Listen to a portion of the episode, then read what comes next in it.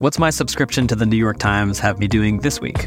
Preparing a strawberry pretzel pie, solving spelling bee with no hints, planning a trip to one of the 52 best places to go, getting to the bottom of the big pants trend. Whoa. And I'm finally replacing my vacuum with a recommendation I can trust.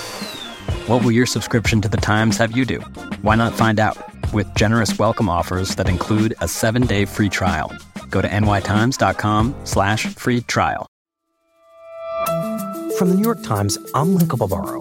It's Thursday, November 8th. Here's what you need to know today.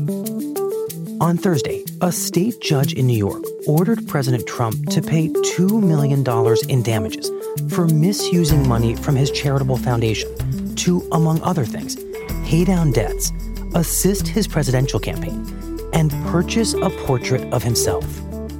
The ruling ends a long running lawsuit over Trump's handling of his charity and included a rare admission of misconduct from a sitting president. In a court filing, Trump acknowledged that he had failed to follow the laws over how to operate a charity. And Juul Labs, the e cigarette maker, said it would stop selling mint flavored vaping products in the US, which accounts for about 70% of its domestic sales.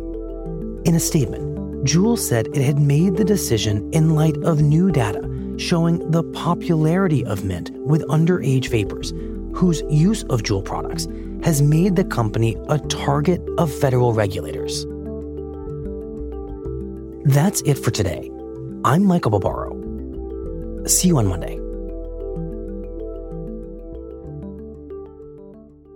This podcast is supported by Americans United for Separation of Church and State. Americans United defends your freedom to live as yourself and believe as you choose, so long as you don't harm others. Core freedoms like abortion rights, marriage equality, public education, and even democracy itself rest upon the wall of separation between church and state.